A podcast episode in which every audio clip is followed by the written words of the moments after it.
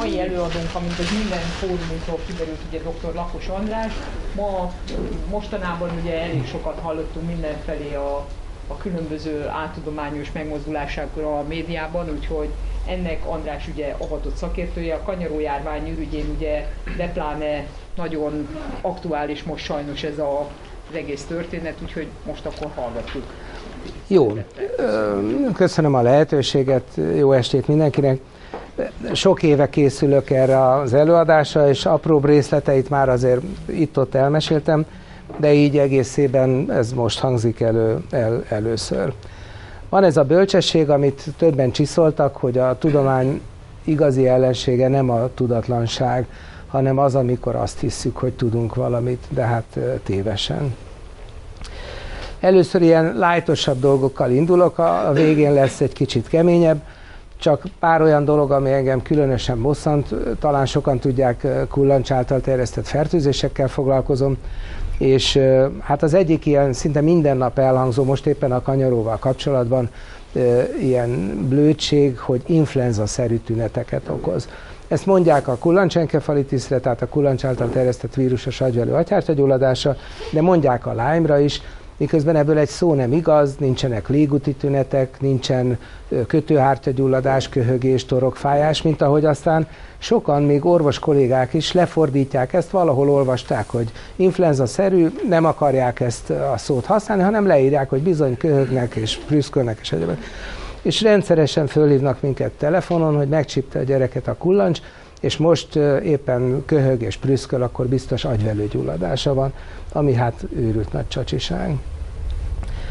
Ez a mondat is rendszeresen elhangzik, most ugye jön úgy, az úgynevezett kullancs szezon, ami a médiában tarol a leginkább, és ott aztán ez megint állandóan elhangzik, hogy azért van olyan sok kullancs, mert az Unió betiltotta a kullancsírtást. Nem tiltotta be, hanem valójában az Actellic nevezetű vegyszer tiltották be most már másfél évtizeddel ezelőtt. Minden vegyszert újból szabályozni, illetve hát újból be kellett adni az engedélyeztetési kérelmet, mert időközben az évtizedek során összegyűlt rengeteg adat, hogy egy csomó olyan szer, amit használunk, valójában kimondottan súlyosan káros az emberre és a környezetére. Vagyis, hogy az akteliket azért is tiltották be, nem ez volt az indok, de ez is hozzátartozik, hogy ez egy olyan vegyszer, ami egy évvel a kiszórása után még mindig hat, sőt hatékonyabb, mint eredeti állapotában, és még, ha jól tudom, most nem néztem az utóbbi években utána, azt se tudják, hogy mi az a vegyület, ami igazában hatékony, de minden esetre egy év múlva is még megőrzi a rovarölő képességét. Emiatt most csak csávázó szerként lehet hozzájutni, illetve hát illegálisan azért természetesen Magyarországon mindenki mindent meg tud szerezni. Hogy attól még lehet kullancsot írtani, hogyha az ember a saját kertjében, környezetében permetrin, piretroid vegyületeket használ, ezek a legnépszerűbbek minden Hermesboltban kaphatók, és persze a kullancsok erre érzékenyek, de a probléma az, hogy a hatóság nem talált ki egy újabb vegyületet, hogy ezt lehetne használni, hanem inkább hagyják, hogy mindenki azt csináljon, amit akar. Tehát mondjuk egy óvoda kertjében már nem lehet használni semmit, mert nincs hivatalosan törzskönyvezve erre vegyület, és hát ennek megfelelően, ha én azt mondom, hogy szórjuk ki, egy másik anyuka nyugodtan mondhatja, hogy az én gyerekemet miért mérgezik meg. Úgyhogy ez nincsen rendezve, de távolról sem igaz, hogy az Unió valami rosszat tett, nagyon is jót tett, amikor betiltotta ezt a vegyszert, de nem a kullancsírtást.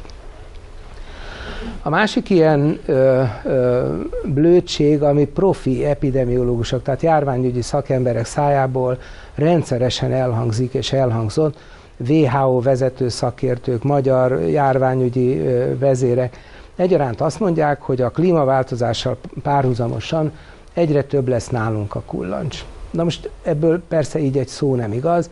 A, ez az ábra, ez egy elég durva leegyszerűsítése. Ezek az Ixodes kullancsok terjesztik a Lyme-kort és az agyvelőgyulladást, és látszik, hogy a déli határa viszonylag közel van már ennek a kullancs elterjedésének a zónája, a déli határ hozzánk elég közel van, míg az északi határ még Stockholmtól úgy nagyjából ezer kilométerre északra van. És könnyű elképzelni, hogy a klímaváltozással párhuzamosan ez a régió szépen kúszik fölfele, északfele, így aztán Magyarországról, ha nem is tudom megmondani, hogy mennyi idő múlva, de el fognak tűnni ezek a kullancsok. Jönnek helyette majd mások, tehát nem halunk éhen, akik ezzel a betegséggel vagy ezzel a parazitával foglalkozunk, de mondjuk a Lyme-kor meg az agyvelőgyulladás valószínűleg egyre ritkább lesz. Ez egy elég jó ábra, egy gyógyszergyár, a vakcinagyár készítette, úgyhogy ezen nincsen Magyarország, mert az rontaná ezt a statisztikát, de tagadhatatlan, hogy nagyon sok országban jelentősen megemelkedett a, a kullancsenkefalitisnek a, a száma, de látjuk, hogy az északi országokban elsősorban, ugye Litvánia, Finnország, Lengyelország, Észtország, Németország, Svédország, miközben Magyarországon meg egy ellentétes tendencia látszik, 97-ben egy hirtelen csökkenés következett be, amire a közegészségügyi intézet virológusai azt mondták, hogy mindez azért van, ez egy látszólagos csökkenés, mert a, az orvosok nem jelentik be ezt a betegséget, mégpedig azért nem, és ez világlapokban megjelent több helyen, azért nem, mert sajnáljuk rá a pénzt. Már úgy értem a vizsgálatokra. És persze, hogyha nincsenek vizsgálatok, akkor nincsen diagnózis. Miközben ez jól látszik, a pötty- csillagok mutatják a halálozást, hogy azzal, hogy lecsökkent az esetszám, azzal a halálozás száma is lecsökkent, miközben ha ez egy hamis adat közléssel lenne kapcsolatos, akkor a relatíve a halálozás aránya megnőne, mert hiszen ugye a, a, a súlyos életveszélyes eseteket azért csak kivizsgálnánk, de nem ez történik, hanem párhuzamosan az esetekkel csökken a, a halálesetek száma is. Amikor Magyarországon a 90-es évek elején bevezették az oltóanyagot, illetve az oltást, tehát egyáltalán kapni lehetett, akkor 59 forintba került, és Monspart Sarolta példáján fölbuzdulva rengeteg ember várta már, hogy ez az oltás megérkezzen, és akkor másfél millió embert beoltottunk pár év alatt. Itt a 95-ös év fölött van ez a kérdőjel, ez azt illusztrálja, hogy abban az időben ott pont hiányoznak a, a valós adatok, de valószínűleg akkor is rengeteg oltást osztottunk szét, ugyanis akkor lépett a színre a második vakcina, tehát korábban volt az FSM-nek nevezett, és akkor jött be az Encepur, és a két gyártó őrült nagy kampányba kezdett versenyezni, kezdtek egymással, ingyen osztogatták a vakcinát, mi is kaptunk, más kollégák is elég nagy mennyiségben, vagy voltak ilyenek, hogy, hogy hármat fizet, vagy nem, hogy kettőt fizet, hármat kap. Szóval a lényeg az, hogy biztos, hogy itt is egy elég nagy szám, de erről nem tudjuk pontosan. És akkor így már érthető, hogy ezt követően hirtelen leesett ez az esetszám, tehát legalábbis én azt gondolom, hogy ez elsősorban a, az oltásoknak köszönhető, hogy a kullancsenkefalitis most már 30 alatt van évek óta, korábban átlagosan 300 megbetegedés volt, most 2016-ra 16 esetet mondanak mindösszesen. Ez is szinte naponta elhangzik így a kullancs szezon kezdetekor, hogy az enyhetelek miatt egyre több a kullancs. Ugye van egy kullancs szövetség nevezetű ember, aki abból él, hogy riogatja a lakosságot. Valóban hanyagi hasznot húz ebből, és, és hát éveken keresztül enyhe telek voltak, minden évben sokszorosára növekedett a médiában a kullancsok száma, lényegében már lépni nem lehet tőlük annyiban, most akkor, és utcán megállítottak, hogy jaj, doktor úr, most biztos rengeteg dolga van, mert most mennyi a kullancs. Nem lett több kullancs természetesen, de megszámolni se tudjuk őket, úgyhogy csak becslések léteznek. Most meg kérdezik, hogy na a hideg tél miatt ugye kevesebb, de nem lesz kevesebb. A kulancsokat ennyire ez nem izgatja. Ha az előbb említettem Stockholmot, Stockholmban kb. négyszer annyi Lyme beteg, beteget észlelnek, mint egész Magyarországon, tehát Stockholm környéki régióban. Ugyanígy a kullancsenkefalitis is sokkal gyakoribb, pedig tényleg vannak nagyon hideg telek. A, ez a bejelentett lánybetegek esetszáma, amit ezen a görvén látszik, és így még nincs sok értelme, de most lesz érdekes, hogy itt van a, a hőmérsékleti görbe, a pirossal jelölték Magyarországot, és amikor 2007-ben itt egy mélypont van, akkor látjuk, hogy egy hőmérsékleti csúcs, amikor bejelentési csúcs van, akkor hőmérsékleti minimum, és ugye 2014-ben a minden idők legmelegebb éve volt Magyarországon, meg talán az egész világon addig, és hát ott látjuk, hogy leesik az esetszám. Utána nem volt annyira meleg, most megint egy picit emelkedik, és így tovább, és így tovább. Vagyis, hogy pont fordítva van, ez egy olyan kullancs, ami nem szereti a meleget, nem bírja a szárazságot, vagyis minél inkább melegebb lesz mondjuk Magyarországon, annál kevesebb lesz ebből a, a kullancs. Ez egy nagyon hosszú-hosszú elbeszélést igényelne. A, a lényege az, hogy sok-sok év óta egyre intenzív, egy, egy orvosok fejében is megtapadó, de laikus mozgalmak által tüzelt kampány, aminek ez a kulcsmondata, hogy a Lyme-betegség bármilyen tünetet okozhat. Valójában, ha nem tudjuk, milyen, mi a baja a betegnek, akkor Lyme-kórja van. Ez, ez, ez, tényleg vicces, de ezt komoly emberek orvosi diplomával, nagy nyilvánosság előtt rendszeresen elmondják. Na hát ahhoz képest tulajdonképpen néhány tünete van ennek a betegségnek.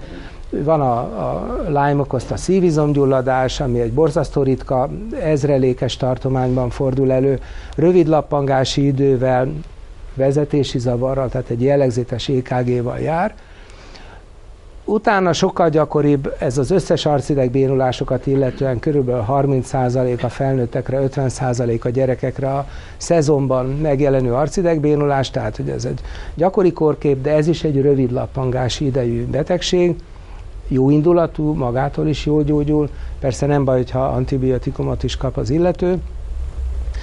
Vannak ideggyulladások, az sokkal zűrösebb, ott, ott a diagnosztikához már mindenképpen kell laboratórium, jellegzetes a térdizületi gyulladás, és van egy ilyen nagyon késői bőrbetegség, ami ugyancsak nagyon karakteres, de én körülbelül 35 ilyen beteget láttam 33 év alatt, tehát elég ritka, nincs az orvosoknak ezzel kapcsolatban tapasztalata, de ezekben az esetekben a laboratórium roppant karakteres, nagyon könnyű a döntés.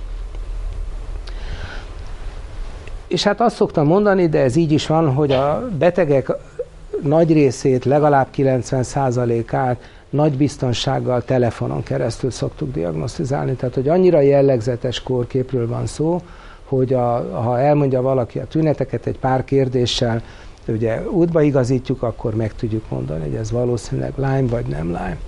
Ezek közül a leggyakoribb az eritéma migrans, ugye ez a Lyme-nak a, a bőrtünete, ez az, amit kokárdának szoktak becézni, de távolról sem igaz, hogy a betegek többségének kokárdás bőrelváltozása lenne, de minden esetre a kokárda könnyebben fölismerhető, de azért itt lehet nagyokat bukni. Van egy pár dolog, ugye ha tudjuk a kullancsípést, 24 órás lappangási idő, legalább három napja fokozatosan növekvő, legalább 5 cm-es ovális foltnak kell lenni. Ha ezek teljesülnek, akkor ez telefonon keresztül is majdnem 100% bizonyossággal Lyme-kor. Ugye, ha nincs felismert kullancsípés, akkor szigorúbbak vagyunk, akkor hosszabb fennállást és nagyobb foltot várunk el. Ez megjelent, ez a módszertani útmutató az egészségügy közlönyben, aminek a címlapján egy nagy paragrafus van, de az az igazság, hogy nem olvassa el senki, legfeljebb az ügyvédek néhány esetben. A Lyme-betegség diagnosztikája a szerológián alapszik, ugyan van egy csomó egyéb eljárás is, de az összes többi lényegében ilyen-olyan okokból nem, vagy alig használható. Ilyenkor a vérben mutatjuk ki az ellenanyagokat, és ebből találjuk ki, hogy a betegnek valóban lyme van-e vagy sem. Ebből már lehet sejteni, hogy a buktatók többsége ebből a hibából adódik. Ez egy indirekt technika, mi az ellenanyagokat mérjük, de valójában a kórokozókra vagyunk kíváncsiak. Tehát az ellenanyag válasz alakulásából lehet következtetni arra, hogy mi van a kórokozókkal. Mi adunk ki erősen pozitív leletet is, tehát van gyengén meg erősen pozitív, de ez nem azt jelenti, hogy valaki nagyon fertőzött, ezt minden nap megkérdezik tőlünk, hogy és akkor most nagyon nagy a baj? Nem, hát ez egy heves immunválaszt jelent, ami tulajdonképpen bizonyos szempontból a diagnosztikát segíti, de a betegség prognózisára nem utal. Azt kell, mondjam, hogy, hogy talán rajtam kívül a világon az összes orvos, aki Lyme-beteggel találkozik, úgy gondolja, hogy ha van ellenanyaga a betegnek, akkor az egyenlő a Lyme-korral. Hát nem. Azért nem, mert lehet ez egy korábbi fertőzés emléke. Tehát a, egy olyan helyen, mint Magyarország, ahol a populáció jelentős része, mondjuk legalább két millióan, vagy foglalkozásánál, vagy hobbiánál fogva érintett, ott irdatlan nagy számban fordul elő tünetmentes fertőzés, majd mutatok erre számokat is, és ennek megfelelően a populáció jelentős része hordozhat magában ellenanyagokat, anélkül, hogy aktuálisan lánybetegsége lenne. Van egy zűrös része ennek, hogy, és ez az összes szerológiára, tehát minden olyan vizsgálatra, ahol az ellenanyagokból következtetünk a betegségre, szóval mindegyikre érvényes, hogy valahol meg kell húzni a határértéket. De ez nem olyan, mint a vércukorszint vagy a vérnyomás, hogy úgy nagyjából tudjuk, hogy mi, mi, melyek a normál értékek, hanem hát többé-kevésbé hasraütésszerűen döntik el, hogy hol húzzák ezt meg. Van rá mindenféle módszer, amit mi csinálunk, azt gondolom persze a legjobb, de sok más megoldás is létezik. A lényeg az, hogy könnyű elszúrni. Tehát az, hogy hol húzzák meg, az egy bizonytalan dolog. Amit megint csak rajtunk kívül úgy tűnik, hogy senki a világon nem értékel, hogy minden klinikai kórformához van egy viszonylag jellegzetes immunológiai kép, mutatok erre majd példákat, és ez rengeteget segít abban, hogy az ember valóban a Lyme betegeket tartsa Lyme-nak, és ne mindenki mást. Erről mutatok majd egy ö, algoritmust, hogy ugye nehéz elhinni, meg a későbbiekben ez fontos lesz ö, használni, szóval memorizálják ezt a gondolatot, hogy a szűrővizsgálatok megbízhatósága kisebb, mint 10% a lányban. Van ennél még rosszabb is. Ez mit jelent? Most, most, most elmesélem. Most uh, Isten bizony mindent elmondok, és utána, ha még valaki mer kérdezni, akkor persze. Szóval ezt, ezt, ezt, ezt, ezt érdemes megemészteni. Nem olyan nagyon nehéz dolog, én ezt minimum százszor elmondtam már medikusoknak, orvosoknak, orvos, fiatal, idősebb orvosoknak. Azt gondolnám, hogy le kéne mindenkinek potyogni a székről, aki ezt végig gondolja, de még nem láttam az arcokon se egy rezdülést, hogy megdöbbentek volna ezeken. A, ez az én becslésem elég valószínű, hogy közel áll a valósághoz, hogy a, az előfordulási gyakorisága ennek a betegségnek egy az ezer, ami azt jelenti, hogy kb. 10 ezer friss fertőzés van Magyarországon évente. A specificitása ennek a szerológiai vizsgálatnak, vagyis, hogy milyen arányban valós a pozitív leletek száma, illetve a, vizsgálatnak a, a, a, a, az aránya, mindössze, vagy, max, vagy nagyon szép szám, 99 tehát majdnem 100 de a, a hiba itt van elrejtve, hogy az egészséges emberek 1%-a pozitív, tehát soha senki még nem közölt le 99%-nál jobb teszteredményt, sőt, a legtöbben 95%-ot, vagy még annál sokkal rosszabbat is büszkén leírják, mert nem gondolnak bele ebbe, amit itt most önök pillanatokon belül megértenek. Vagyis a specificitás 99%. Ha tízezer embert vizsgálunk, szűrővizsgálatról van szó, ez itt borzasztó fontos, de hozzá kell tegyem, hogy a mindennapi orvosi gyakorlat oszposz ez, tehát nem azt vizsgálják, akinek nagy esélye van arra, hogy mondjuk lyme legyen, hanem mindenkit, ilyen próba szerencse alapon. Nézzük meg. Ez a Fishing Expedition, ahogy szintén a tudományos irodalomban néha megemlítik, hát hogy hát nézzük meg, hát ha bejön. Na most így az történik, hogy 10 ezer ember szűrővizsgálata esetén ez az 1 százalék, ez 100 hamis pozitív eredményt jelent. Hát nem olyan sok. De ha azt vesszük, hogy mindössze 10, ugye ez az egyezrelék, amit szerepel, 10 valódi pozitívat, akkor ez a bizonyos pozitív ö, ö, eredmény prediktív értéke, így kell kiszámolni, a valódit osztjuk az összessel, az 9 százalék most kéne leesni. Tehát azt jelenti, hogy ha szűrővizsgálat szerint végeznek egy ilyen csúcs szuper jó tesztel hát vizsgálatokat, akkor 90% fölött hamis lesz a vizsgálat. A pozitív leletek tévesek. De ennél még sokkal rosszabb a helyzet. Ez egyrészt, mert nincs 99%-os teszt, másrészt meg a populáció jelentős része sokkal nagyobb háttérzajjal rendelkezik, majd mutatok erre példát, tehát az erdészek, vadászok, tájfutók, gombászok, mezőgazdaságban dolgozók, telektulajdonosoknál ugye sokkal nagyobb a, a pozitivitás eredménye, aminek semmi köze nincsen az aktuális betegséghez, a tünetmentes korábbi fertőzés, a korábbi fertőzés tünetmentes átvészeléséhez kapcsolódik. Miért nincs százszázalékos teszt? Ugye ez az irodalomban rendszeresen szerepel, hogy keresztreakció, például a szifilisz, ami ugye a vérbaj kórokozója, az nagyon hasonlít a Lyme baktériumhoz, és akkor ha valakinek van ellenanyaga, ami a szifilisszel szemben termelődött, az oda kötődhet a Lymehoz is. Vagyis, hogy kereszt reagál, nem a Lyme-ot mutatjuk ki, hanem mondjuk a szifiliszt, és akkor és van egyéb hasonló kulimász, de szerintem ezeknek a jelentősége abszolút alárendel. Sokkal fontosabb ez, amit pedzegettem már, hogy a korábbi, akár tünetmentesen átvészelt gyógyult fertőzés következtében a teljes populációban körülbelül 5% valószínűséggel fordul elő, hogy ö, ilyen tünetmentes vagy tünetes fertőzésen átestek. Ez az 5% ez nagyjából megfelel a közleményekben szereplő számoknak, csak ők nem ebből a célból végzik a vizsgálatokat, és amikor kijön ez az 5% akkor nem döbbennek úgy meg, mint ahogy önök most megdöbbentek. Ez egy elemi ismeret, a medikusok legalább 5-6 tantárgyból megtanulják, de mikor megkapják a diplomájukat, akkor azonnal elfelejtik. Tehát ez egy szabály, akkor már nem szabad emlékezni rá. A lényeg ez, ha az ember fertőződik bármilyen kórokozóval, akkor ellenanyagokat kezd termelni, egészen addig növekszik az ellenanyag termelés, ameddig meg nem gyógyul, és aztán utána ez az ellenanyag szint csökken, és kialakul egy ilyen platószerűség, ahol szintén kimutatható a csökkenés, de akár 10 év vagy 20 év is kell ahhoz, hogy ez a csökkenés jól mérhető mértékű legyen.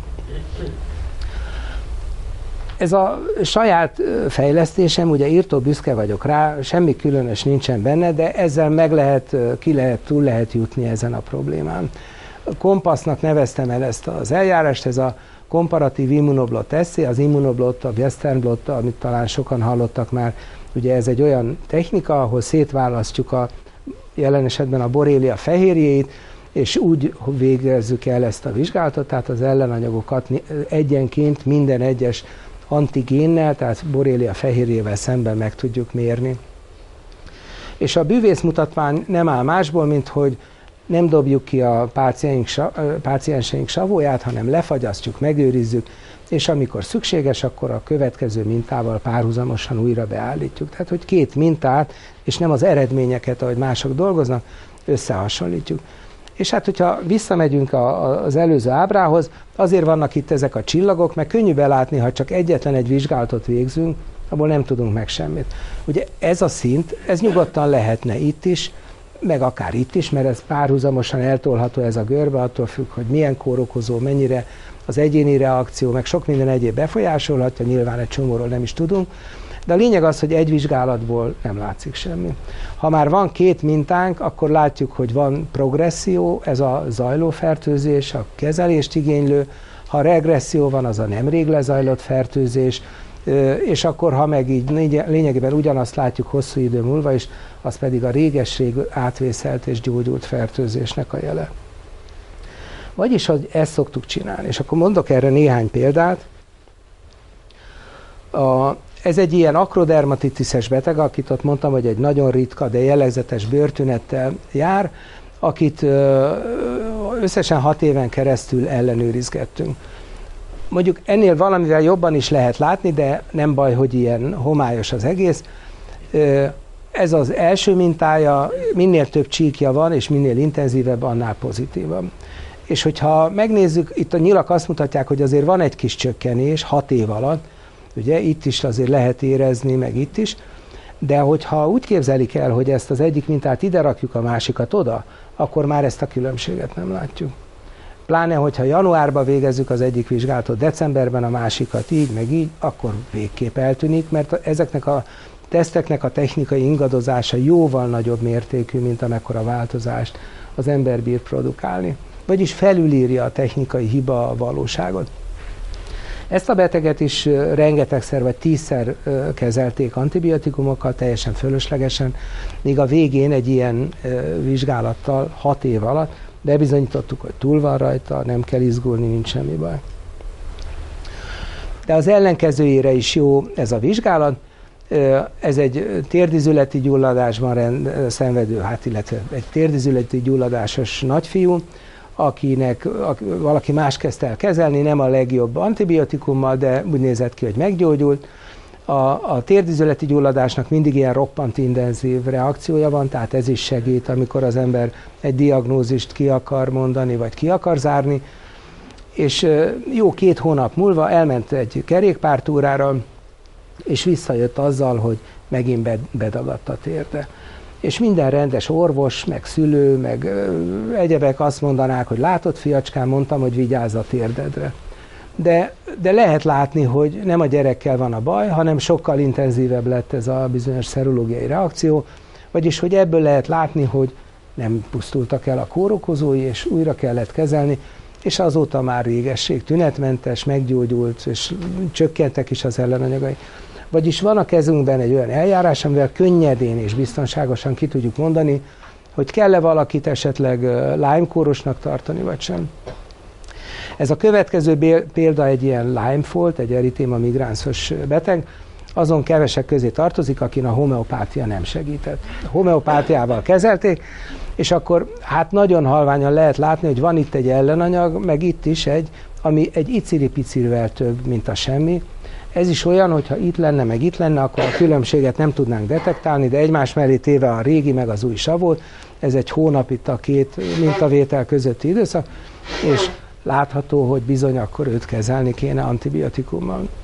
És még egy ilyen példám van, ez az utolsó ebből a műfajból, itt van egy minta a 66 nappal a második minta előtt, ahol van egy ilyen nagyon intenzív reakció, és aztán van egy, ami, ami eltűnt a, a követés során, és van egy, ami nem volt, és aztán lett. Ha kilóra nézzük, akkor még azt is lehet látni, hogy ez, ebben a mintában ö, alig van egy kis plusz, de viszont ez az ellenanyag egy nagyon specifikus, egy nagyon megbízható antitest, tehát ez biztosan azt mondja, hogy az illető lájmos, ez meg egy hősok fehérje, aminek semmi köze nincsen a Lymehoz, ez millió baktériumban ott van, de nem függ össze a, a Lyme betegséggel. Ez azért tanulságos, mert egy csomó olyan teszt van, ami minden antitest választ egyben mér. Tehát onnan, mint hogyha innen megvilágítanánk, és a végén néznénk, hogy mennyi fényt nyel el mondjuk ez a reakció, mert vannak ilyen eljárások, és akkor ez még javulást is mutatna, de ezzel a technikával ki tudjuk mutatni, hogy bizony ez, ezt a beteget kezelni kellene. Őt ugye szteroiddal kezelték egy arcidegbénulás miatt. Majd még erről is mesélek. Ez egy hát elég tragikus eset. Őt 92-ben erdészeti szűrővizsgálat során vizsgáltuk, de megőrizzük a, megőriztük a savóját, és panaszkodott, hogy fáj mindene, különösen a, a combcsontja, a csípője, és 2002-ben még eljött. Ugye elvégeztük ezeket a vizsgálatokat, mindig előveszük a mélyhűtőből újra, újra és akkor látszik, hogy gyakorlatilag nincs különbség, illetve ha jobb lenne a világítás, akkor itt lehet látni, hogy van azért egy kis csökkenés. Vagyis az történt, amit az előbb elmeséltem, hogy már régesség meggyógyult, hogyha valakinek ilyen kopott ellenanyagai vannak, tehát nincsenek, jól elkent az egész, az, az a régen lezajlott és már régen meggyógyult fertőzésre utal, tehát anélkül, hogy ő tudott volna róla, átesett a fertőzésen és meggyógyult belőle. Itt van egy másik beteg, hogy látszon, hogy milyen a pozitív minta, itt meg egy negatív. Az történt, hogy rengeteg lány tudós van az országban, és ez az ember szegény mindegyikhez elment, mindegyik azt mondta, harmadik stádium, késői Lyme, újabb antibiotikum, így meg úgy, rengeteg uh, Lyme elleni kezelés kapott, de, és egy kicsit mindig jobb is lett, de, de nem gyógyult meg. És hát én megmondtam, hogy itt valami nagy baj lesz, mert ugye az látszott, hogy, hogy szenved a szerencsétlen, és hogy ez biztos, hogy nem lány, biztos, hogy nem. Biztos. És akkor egyszer csak fölhívott 2003-ban, mondjuk egy évvel azután, hogy ez a utolsó vizsgálat történt, hogy igen, csontrákja van, mint kiderült, és egy pár hónappal később a felesége, hogy meg is halt. és hát meg lehetett volna menteni. Azóta hat ilyen betegünk gyűlt össze, aki belehalt az orvosi butaságba, nem a lányba, ugye, hanem azért, mert a lájmot akarták kezelni, miközben egész más baj volt. És volt két olyan, aki mondjuk elhitte, amit mondtam, mert azért az is egy fontos dolog, és hát meggyógyult egy súlyos betegségből, de különben nagy esélye meghalt volna.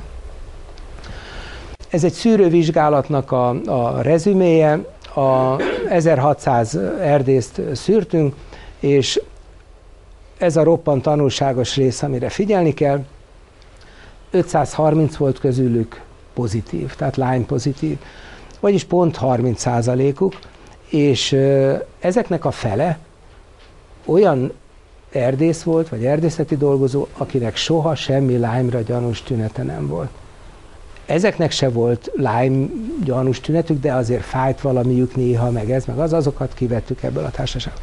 Ebből csak azt lehet mondani, hogy ugye körülbelül 15%-a a, a, ennek a populációnak pozitív, vagyis hogy itt a specificitása egy ilyen tesztnek nem 99% hanem 85, ami azt jelenti, hogy a pozitív prediktív érték 0,000. Vagyis, hogy ha egy erdészeti dolgozónál végzünk ilyen vizsgálatot, akkor a pozitivitás az ég egyet a világon semmit nem jelent. Nincs is addig semmi baj, ameddig az illető pozitív, mert hiszen megvédi esetleg egy újabb fertőzéstől, tehát sokkal kisebb a kockázata, hogy megbetegszik.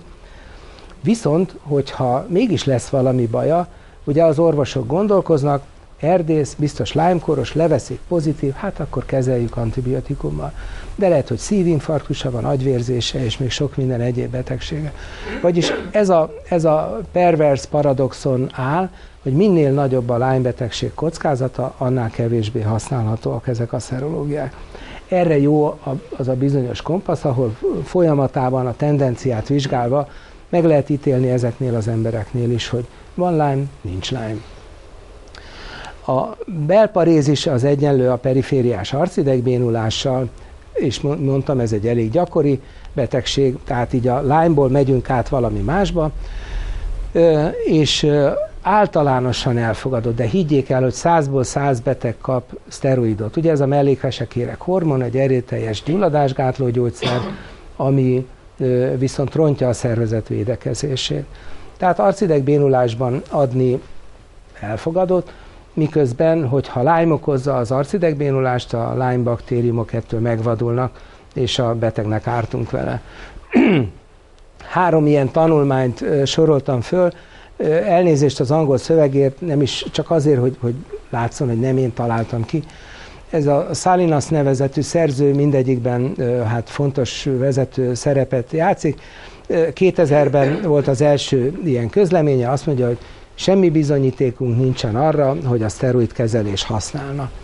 2004-ben megismételte ezt a véleményét, ugye egy ilyen nagy metaanalízis, tehát előszedtek egy csomó dolgozatot, és annak alapján azt mondták ki lényegében, amit előzőleg.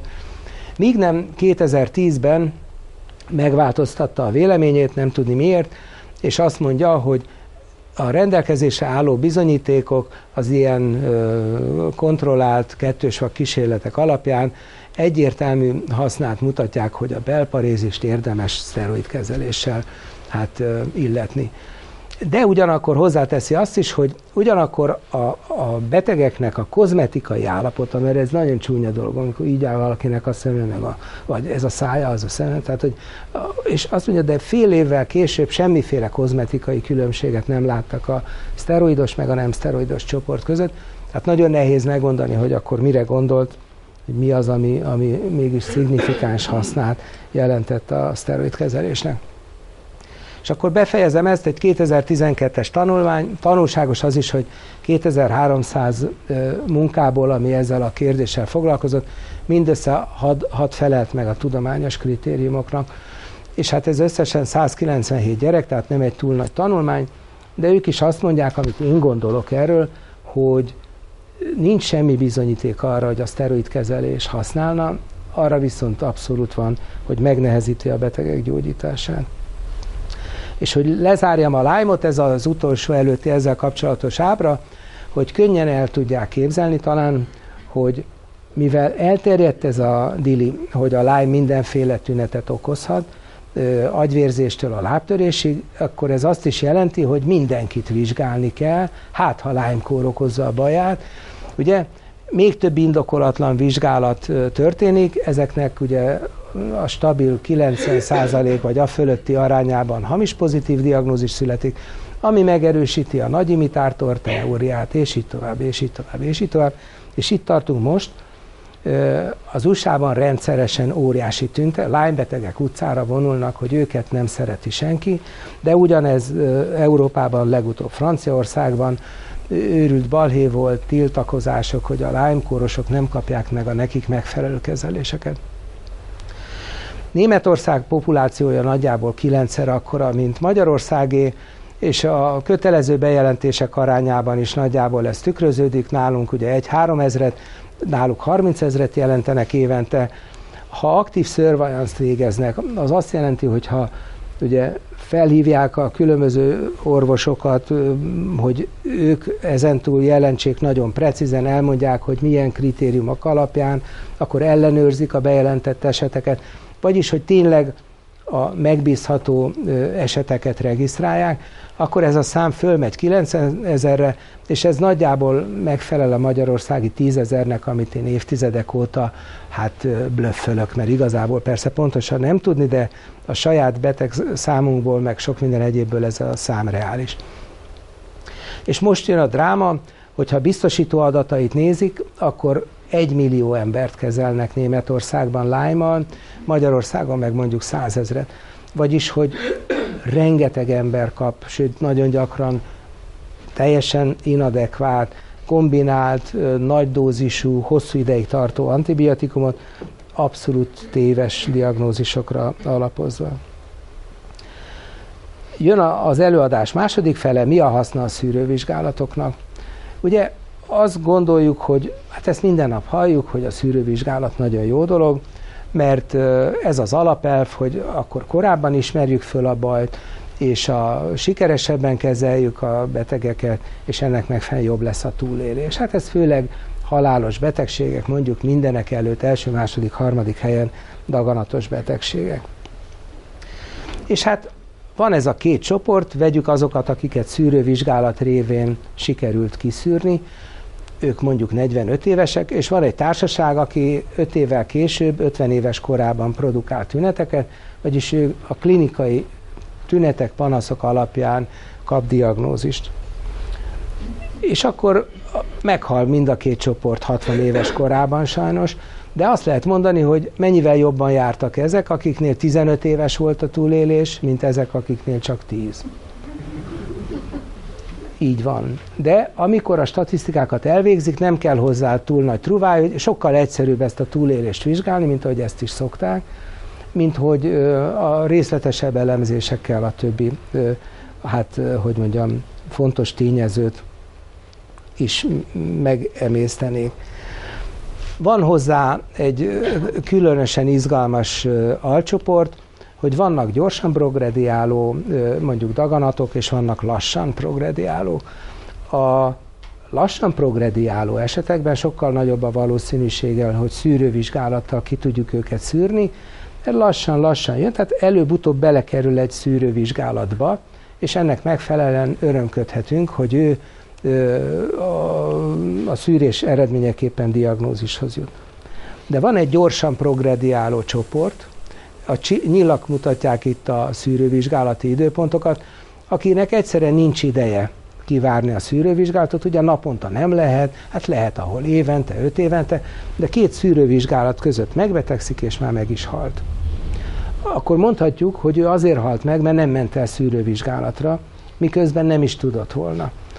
És ugyanígy van egy másik társaság, akinek szövettanilag ott van a tumora, de ez egy soha áttétet nem képező daganat. Rossz indulatúak a sejtek a, a, az orvosi nomenklatúra szerint, tehát minden paraméterük szerint rossz indulatú, de a gyakorlatban mégsem az. És akkor van még egy másik társaság, akinek ennél egy kicsit agresszívebb a tumora, de ő is valószínűleg hamarabb halna meg végelgyengülésben, mint hogy a tumora áttéteket képezne. És akkor van ez a társaság, a C-vel jelölt, ahol tényleg a szűrővizsgálat jól működik, és hamarabb diagnosztizáljuk és megállítjuk a daganatot, és nagyszerű. Mi a, mi a helyzet? A, ez egy persze amerikai adatsor, itt vezették be a, a mamográfiát, ugye ez a, az emlőnek a röngennel történő szűrővizsgálata, és annyira megörültek, hogy sokkal több tumort fedeztek föl, hogy először 50 éves korban végezték a vizsgálatot, aztán kiterjesztették 40 éves korra, akkor még több esetet ismertek föl, és akkor kezdett gyanús lenni, hogy viszont a rossz indulatú halálhoz vezető áttétet okozó daganatok száma semmivel se csökkent. Tehát sokkal több tumorost verifikáltak, de közben, amit meg akartak előzni, abból nem sikerült egyetlen egy százalékkal sem csökkenteni. És hát rengeteg közlemény van erről. Azt kell, hogy mondjam, hogy nincs olyan hét, hogy egy tanulmányt ne lehetne olvasni, és annak ellenére, hogy a, a, a populáris sajtóban állandóan mindenki, aki az emlő szűrésben orvosként részt vesz, a szűrés kiterjesztését javasolja, a szaksajtóban meg azt mondják, hogy inkább visszafogottabban kéne a szűrővizsgálatokat, és 50 éves kor alatt semmiképpen sem elvégezni. Ugyanez a helyzet a, a PSA-val, ez a prostataráknak egy szerológiai vizsgálata, tehát a, ö, rengeteg hamis pozitív eredmény születik, amit nem lehet alátámasztani szövettannal, de az illető retteg ugye attól, hogy most már 2000-es a, a PSI, miközben mondjuk 5-ig normális. És hát vannak ilyen betegeink, ismerőseink, akik addig jártak a világban, ameddig találtak a végén egy sebészt, aki megoperálta őket nagy valószínűséggel fölöslegesen. Ugye ez a, a lényeg, hogy, hogy sokkal nagyobb a, a hamis diagnózisoknak a kockázata, mint, mint magának a, a ráknak. A hasonló, ugye az emlőtumor és a prostatatumornak a, a hát viselkedése a szűrővizsgálatok szempontjából. Ugye, ha fiatal korban végezzük ezeket a szűrővizsgálatokat, ez a bizonyos pozitív prediktív érték, vagyis hogy akinél pozitív leletet kapunk, annak tényleg tumora van, fiatalkorban nagyon alacsony. Tehát fiatalkorban jobb nem gondolni ilyen vizsgálatokra. Ha időskorban végezzük, az, az nagyszerű, akkor növekszik ez a pozitív prediktív érték, tehát valóban egyre inkább azok lesznek pozitívak, akiknek tényleg tumoruk van, viszont mivel már idősek, valószínűleg előbb halnak meg végelgyengülésben, mint a rákjukban. És itt jön egy ilyen hát elgondolkodtató mondjuk bölcsesség, hogy a túldiagnosztizálás egyrészt növeli a halálozást, mert azt jelenti, hogy egy csomó ember, aki, akinél pozitív lesz a reakció, elvégzik a tumor elleni kezelést, a műtéteket, ennek mindegyiknek van kockázata, tehát valamennyire rontja a szűrővizsgálatok eredményességét. Hogyha így lenne, akkor már abba is hagynák a szűrővizsgálatokat, de ott van a másik tétel, hogy a túldiagnosztizálás látszólag csökkenti a halálozást, tehát látszólag javítja a, a statisztikánkat. Ugye egyszerűen azért, mert egy csomó ember, aki amúgy sem lett volna igazán beteg, nem halt volna bele a, a tumorába, meg lett operálva, és akkor nagyszerű, mennyi embert mentettünk meg a rákhalálozástól. És ez, ez úgy néz ki, hogy statisztikailag egyértelműen egy kövérebb ö, ö, társaság. Hát ez már ugyanannak az ismétlése, ez egy pár hetes tanulmány, ugye a New England a, a világ legnagyobb, legrangosabb orvosi, klinikai orvosi folyóirata, hogy mindegy, hogy mit csinálunk velük, a semmit, vagy besugarazzuk, vagy megoperáljuk, lényegében a halálozást egyik se befolyásolja. Ugyanez a helyzet a kolonoszkópiával. Ugye ez a vastagbél tükrözés, és hát még Magyarországon most is van egy ilyen járvány, hogy ezt ki kell terjeszteni, hogy az egész populációra, mert ez annyira jól tudja diagnosztizálni a, a rákot, de hát egyre másra jelennek meg a közlemények, hogy legalábbis időskorban nincs haszna, hanem direkt veszélyes, mert ugye a kolonoszkópiával az öregedő szöveteket a, ki lehet lukasztani a bele. Tehát könnyebb ö, halálos ö, bajt okozni egy szűrővizsgálattal, plusz még a rettegés, egyebek, nagy hasi műtén, ö, és közben teljesen fölösleges. azt kell, hogy mondjam, hogy az ember belenéz a szaksajtóba, szinte naponta talál egy ilyen közleményt. Ez egy eredeti lakosféle gondolat, én ezt már régóta, hát hogy mondjam, dédelgetem magamban, de nem olyan nagyon régen, egy az egyben ugyanezt hallottam vissza egy osztályértekezletről, ahol a szövettanász, és ez fontos, hogy ugye hangosan, még csak nem is szégyelte magát, azt mondta, hogy ha ő ö, bizonytalan abban, hogy most a, a szövettanban mit lát, akkor inkább pozitívnak adja ki, mert ha negatív, akkor meghurcolhatják. Meghal a beteg, kiderül, hogy mégis tumora van, én hamis negatív leltet adtam ki, akkor hát nézhetek, többet nem, nem nézhetek, a bíróság mi egyéb. Vagyis, ha, ha meg tévesen adok ki pozitív leletet, hát nem történik semmi. Leveszik a nő mellét, kiveszik a vastagbelét, a, már a prostatáját a férfiaknak, és akkor mindenki nagyon örül, lám, megmentettük, nem lett belőle semmi, mert egyébként se lett volna. Ez nincs leírva sehol, pedig ez valós probléma, higgyék el nekem, hogy az ember gyarló, az orvosok pláne, a szövettanászokról nem is beszélve. Ha ilyen címmel is lehet elég sok közleményt találni, ez is egy elég rangos folyóirat, nem túl régi. 39 szűrővizsgálatot néztek, 19 kórkép esetében végzett szűrővizsgálatot, ahol, ahol a halálozás egy jelentős tényező, és hát lényegében azt találták, hogy a, a szűrővizsgálatok döntő nagy része használhatatlan arra a célra, amire használjuk. Mindösszesen négy olyan szűrővizsgálatot találtak, az egyik a, a, a méhnyakráknak a, a szűrése, amit mindenki tud, ugye megkapirgálja, készítenek belőle egy, egy primitív szövettani vizsgálatot, egy kenetet, és akkor lehet látni, hogy vannak-e rossz indulatok. Szóval ez jó. A, a prostatának a, az újjal történő vizsgálata sokkal többet ér, mint a PSA, tehát hogy az ott egy tumor, az jól lehet tapintani, nem csak nagyobb, hanem kőkemény, porckemény, a kolonoszkópia nem, de a szigmoidoszkópia, ami azt jelenti, hogy a vastagbél alsó szakaszának az a kis görbe része, azt is lehet egy kis flexibilis csővel vizsgálni, az is jó, és akkor a negyedik, azt most nem tudom. Na mindegy.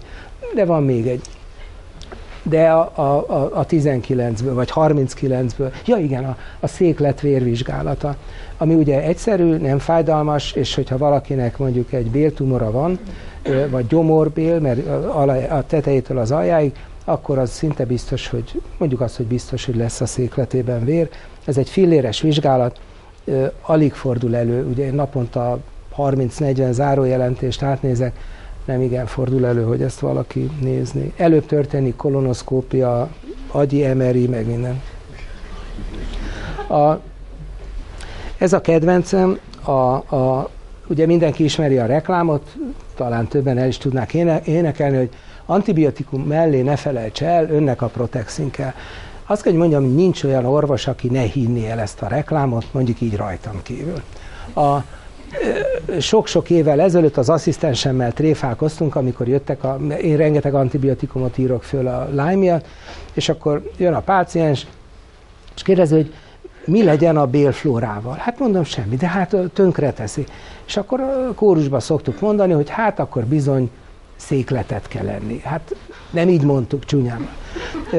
És évekkel később, sok évvel később egyszer csak megjelent ez az eljárás, hogy széklet transplantációnak hívják, hogy azért finomabb legyen, lehet alulról dugni, fölülről, és hogy ez az, amivel valóban meg lehet előzni, vagy meg lehet gyógyítani a legsúlyosabb ilyen, hát a baktérium háztartás, mondjuk a bélbaktérium el, arányainak elcsúszásából származó Clostridium difficile fertőzést, amiben elég rendesen bele is lehet halni. De a, a Protexin nem volt erre jó. A, a, ezt ugye nem gondolom, hogy ezt látják, de azért van itt a két nyíl, hogy a laktobacillusok, mert a, a Protexinben meg a hasonlókban elsősorban laktobacillusok vannak, hogy a bélflórában, mint arány ilyen kicsikét foglalnak el, ugye vannak négy keresztesek, meg hasonló, vagyis, hogy elméletileg is elképzelhetetlen, körülbelül ezer fajta mikróba lakik a beleinkben, a nagy részüknek se nevük, se fajuk, semmiük nincsen, fogalmunk nincs, hogy kik ők, csak géntechnológiai eszközökkel elkülöníthetőek. és hogy ö, nem biztos, hogy ártalmatlan. Tőlem mindig megkérdezik, mondom, hogy nem kell, nem kell hasonlókat szedni, antibiotikum elé, de nem árt el. Én azt szoktam mondani, hogy elsősorban azért árt, mert befizetnek a szélhámos iparnak. Tehát egy olyan bizonyítatlan eljárást szponzorálnak, akik majd legközelebb még jobban át fogják őket verni. Ugye abból a pénzből ez egy nagyon jó üzlet, 5-10 ezer forintba kerülnek ezek a, a probiotikumok, és hát filléres az előállítási költségük, ezek nagyon jól szaporodó mikróbák.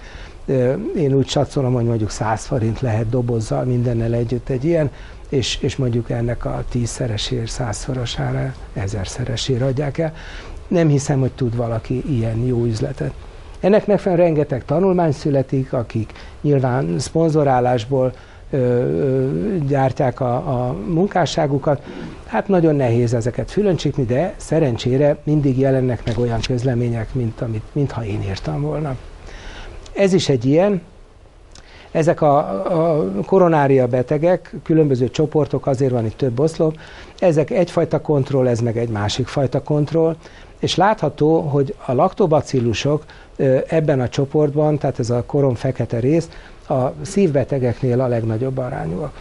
Azt egy pillanatig nem merném mondani, hogy ezek mind laktobacillus tettek, és attól lett szívinfarktusuk, de mégis van egy összefüggés, amit senki nem vizsgál, és közben senki nem tud, hogy nem ártunk-e akkor, ugye senki meg nem nézi, hogy aki probiotikumot szed, az mondjuk egy fél év múlva nem hal meg infarktusban. Tehát ilyen tanulmány még nem született.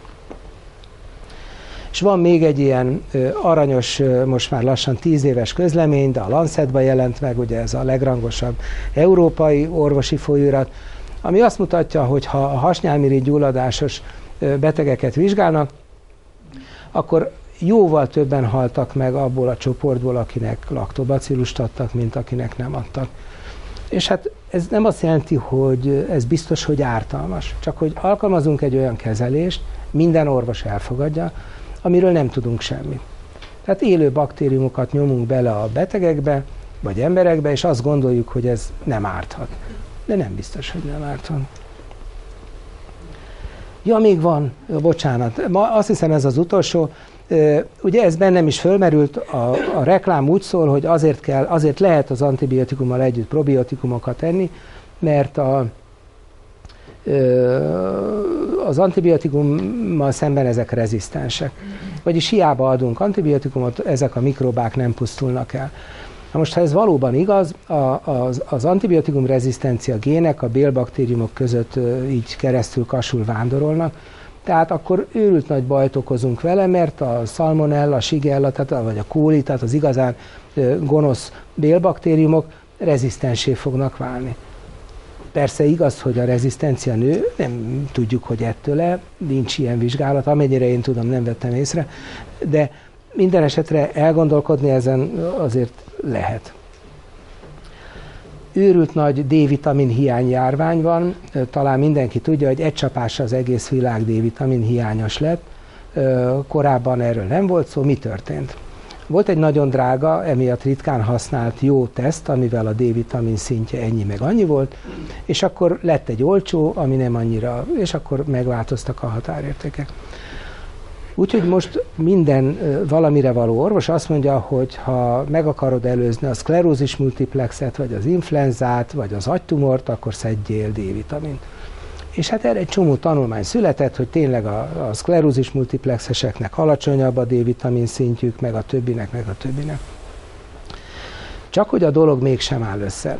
Amikor hosszú távú követéseket néznek, akkor az derül ki, hogy az igazán profi tanulmányokban egyrészt nincs semmi kedvező hatása a, a, a vázizomrazatra, vagy az izmokra és a, a csontokra.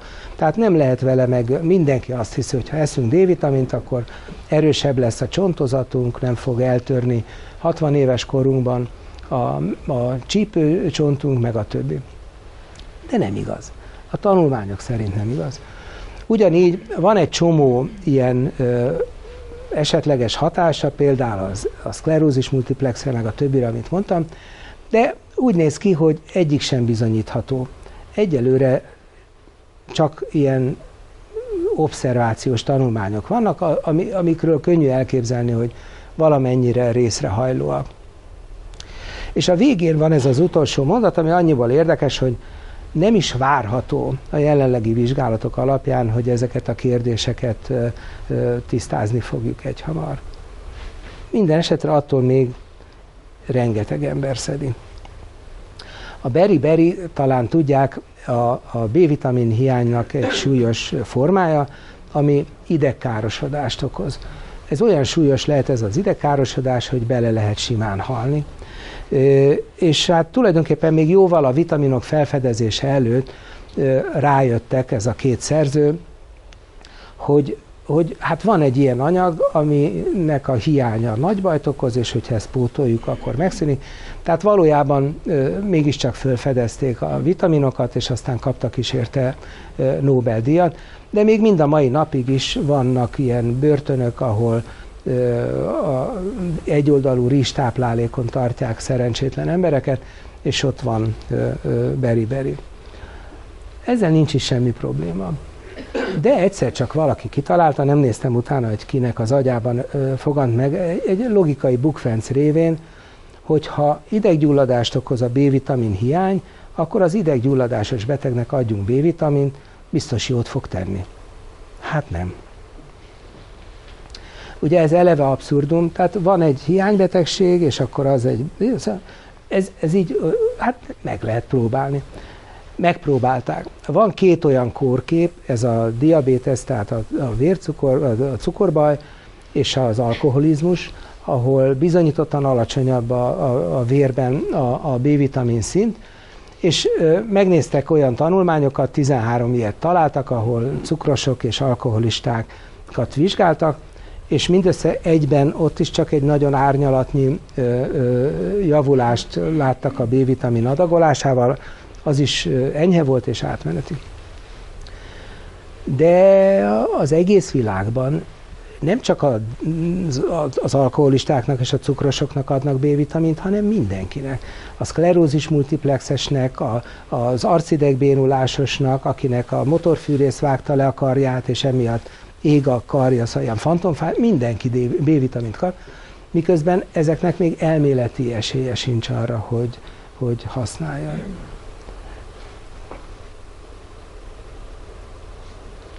Azt hiszem ez az utolsó. A, én 77-ben végeztem, pont 40 éve, és az utolsó év a szigorú év, amikor egy hónapot bent töltöttem a szülészeti klinikán. Hát néha-néha hazamentem, de alapvetően bent laktam. És akkor vadonatúj dolog volt a, a CTG, ez a kardiotokográf, ez a magzatészlelési rendszer, a szülés körül rácsatolnak az anyuka hasára egy ilyen ultrahanggal működő egy Dopplert, amikor lehet hallani, hogy ver a baba szíve, halára rémül az anyuka, kicsit arrébb csúszik, puty, puty, puty, puty, semmi. Ugye, iszonyú dolog, és akkor még a gyerek fejébe is esetleg bele lehet döfni egy elektródát, vagy akár oxigénérzékelőt, és akkor nézik, hogy a pulzus szám és a, az anyai méh kontrakció, összehúzódás hogyan viszonyul egymáshoz. És abban az időben ugye ez nagyon új kütyű volt, engem nagyon izgattak a számítógépek, ez egy óriási dolog volt, hogy ilyen van. És hát úgy nézett ki, hogy szinte minden valamire való orvos ebből írja a kandidatúráját. Később a tanszékvezetők, docent, mindegyik ebből írta, és el is magyarázták nekem, az egyik így, a másik úgy, hogy ha összehúzódik, és közben lemegy a pulzus, az rossz, ha összehúzódik, fölmegy, az is nagyon rossz, és itt a... És lehetett érezni, hogy itt valami nagy zűrzavar van. De én ezt az egészet úgy félretettem, de később, amikor kezdett idegesíteni egy csomó minden, még tízszer ennyit tudnék összehozni, de valamikor be kell fejezni. Szóval akkor utána néztem, hogy mi is az ábra. Hát már 77-ben, tehát amikor nálunk lelkesen figyelték ezeket az összefüggéseket, már megjelentek az első közlemények, hogy noha bevezettük az USA-ban ezt a berendezést, és ugye az lenne a célja, hogy megelőzzék a, a litlikort, hogyha ismerik ezt a, ez a, az agyi oxigén hiányos károsodás, ezek a gyerekek, akik így járnak, és néha szellemileg is nagyon elmaradottak, de mondjuk van, aki agyilag jó, de mozogni retten. Szóval egyetlen egy százalékkal nem sikerült a litlikor gyakoriságát csökkenteni, viszont a, a császármetszések számát közel a tízszeresére lehetett ezzel növelni.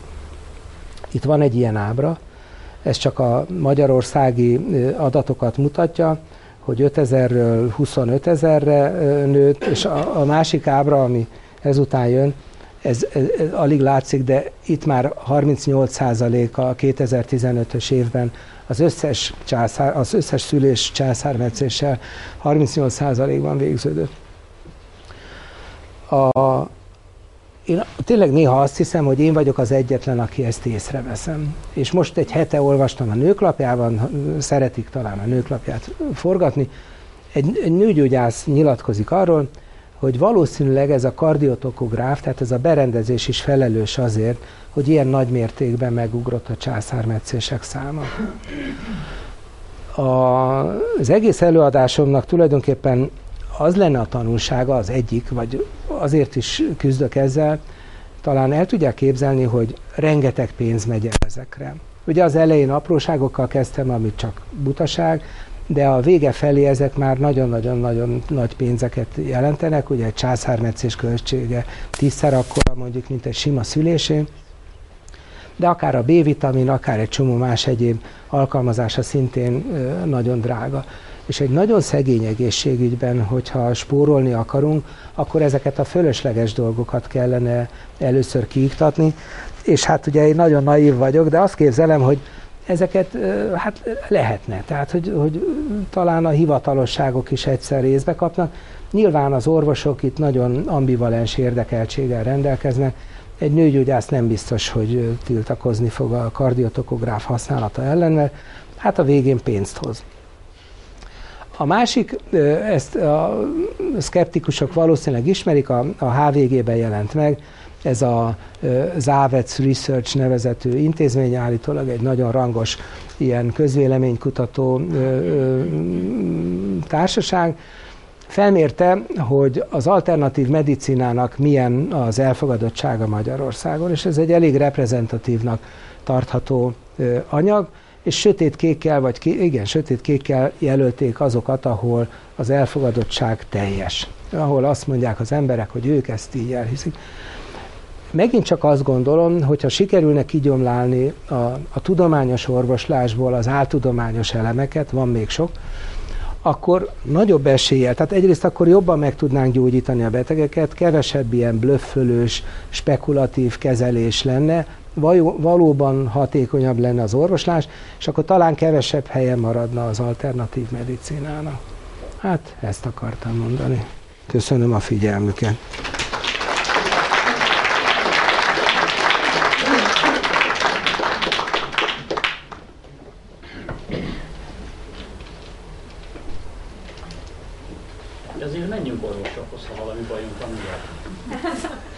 Hát persze, én, én is megyek azért. A, a, de nekem olyan különleges pozíció van, hogy, hogy ilyen elfuserált betegekkel találkozom reggeltől estig, és, és sokan vannak. Úgyhogy én, én, nekem van egy csomó mániám, tehát hogy, hogy rendbe lehetne rakni az egészségügyet. Az egyik, hogy vannak jó módszertani útmutatók, nem azért a, a lájmosat én írtam persze, de, de, be lehetne tartatni őket. Tehát, hogy ahhoz képest, hogy ürdatlan összeg megy el az egészségügyre, megengedhetetlen, hogy minden orvos úgy gyógyítson, ahogy éppen eszébe jut. Márpedig ez a gyakorlat. Vannak intézmények, ahol vannak protokollok, és ahol kötelező betartani, de úgy látom, hogy ezek vannak kisebb számban, és a házi orvosi gyakorlatban meg mindenki azt csinál, amit akar teljesen indokolatlanul írnak föl ötletszerűen antibiotikumokat, olyan kezeléseket alkalmaznak, amik kimondottan ártalmasak a betegeknek, vagy fölöslegesek, és hát ezt többen megénekelték már, hogy a legnagyobb, legerősebb gazdasági tényező az orvosok tolla. Ugye a receptíró vagy a vizsgálatkérőtől, hogy milyen vizsgálatokat kérnek, milyen klinikai tünetek tisztázására, az, az hát egészen döbbenetes. Vagyis, hogy én azt mondom, hogy sokkal szigorúbbnak kéne lenni, profi szakembereket kellene választani, akik kontrollálják ezeket, megfelelő számítógépes rendszereket kiépíteni, ellenőrizni a doktorokat, adott esetben szankcionálni is, de legalább figyelmeztetni, hogy nem jól csinálják, amit csinál. Lehet, hogy nagyon naívnak tűnik, de ameddig ilyen nem történik meg, addig csak folyik, folyik, folyik el a pénz, egyre szegényebb lesz az egészségügy, meg mi magunk, és egyre rosszabb ellátásban fogunk részesülni. Nem muszáj kérdezni, úgyis sokat beszélek. Igen? Én azt a helyzetet szeretném megkérdezni, hogy van az az orvos, aki valahogy gyógyít, szerinted rosszul, gondolom azt gondolja, hogy, hogy ő jól csinálja. Nem biztos. Vagy nem. De nem. Mi a, tehát mitől lesz tekintélye annak a hivatalnak, aki ilyen értelemben beleszól az orvosok dolgába, illetve miért nem hallgat a jó szóra az orvos, nem hallgat? A protokollok most is vannak. Rengeteg antibiotikum felhasználásról, egyebekről részletesen le van írva, hogy mikor mit kell csinálni, de klinikai tünetek, nyirokcsomóduzzanat, májduzzanat, lépduzzanat, magas láz, mit kell vizsgálni. Van egy csomó ilyen intézmény, ahol és akkor tényleg az történik, aminek történnie kell, és a végén eredmény születik. Ha valaki nem tartja be ezt a protokollt, ugye ezt mindenkinek, hát el kell magyarázni, továbbképzéseken, oda kell adni a kezébe, megfelelő. Most a, a CDC, ez az amerikai főkölyál, de a világ főkölyálja, mert nekik van erre a legtöbb pénzük, kiadott egy kis sillabuszt, hogy felnőttkorban milyen védőoltásokat javasol, vagy hatféle formátumban. El lehet kérni tőlük, hogy kis műanyag kártyán összefűzve, zsebbe rakható formátumban, vagy letölthetett színesbe, fekete-fehérbe, röviden, vastagon. Szóval sok segítséget adva a kollégáknak, és akkor nem kell rágódni rajta. Engem naponta hívnak föl, hogy te Andriskán, mit kell ilyenkor csinálni? Én válaszolok mindenkinek, de nyilván mindenkinek nem tudok. De hogy ezeket, ez, ez megoldható. Tehát ez nem olyan, nem az, hogy tekintélyek el. Betartotta, vagy nem tartotta be. Nem tartotta be, miért nem tartotta be. Tehát meg lehet hagyni az orvos szabadságát. Nincs arról szó, hogy robotokként kelljen dolgozniuk. De igenis kordában kell tartani a fantáziájukat, mert rengetegen nagyon jól tudnak spekulálni, és, és hát legyen ennyi elég. Igen, parancsolj. Vitaminokkal kapcsolatban kérdeznék. Nem régen láttam az egyik német csatornán, ami, ahol a C-vitaminnal foglalkoztak, és hát a lényeg az volt, hogy teljesen fölösleges. Így van, igen. Felejtsük el, de legalább nem okoz kárt. És kérdezni, hogy mi van a D vagy a B vitaminnal, mert ugye a C-vitamin vízből kipisílik. A, D, a D-vitamin különösen kálciummal, már pedig hát persze így szokták fölírni, mert az jó lesz hogyha sikerül elérni azt a normál tartománynak a felső értékét, akkor már egy százalék fölötti veselégtelenséget sikerül vele okozni. A D-vitaminnal. Hát ugye a rengeteg kálcium kicsapódik, és nem csak vesekövet okoz, hanem ezekben az apró kis csatornácskákban eltömeszelve azokat lényegében leállítja a vizelet elválasztást. Azért ez már egy súlyos. Azt hiszem a K-vitamin az,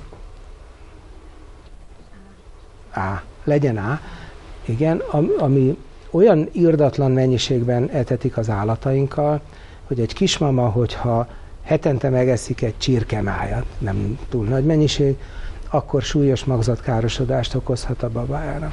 Hogyha ehhez még hozzáveszünk, hogy vannak ezek a materna vitaminok, amik ugye, és hogy anyuka általában nagyon szeretne egészséges babát, ezért nem egy tablettát vesz be belőle, hanem hármat vagy hatot, hogy még jobb legyen, akkor megölheti vele a magzatot. És erre vannak, nem, szóval csak kicsit agyalagya lesz.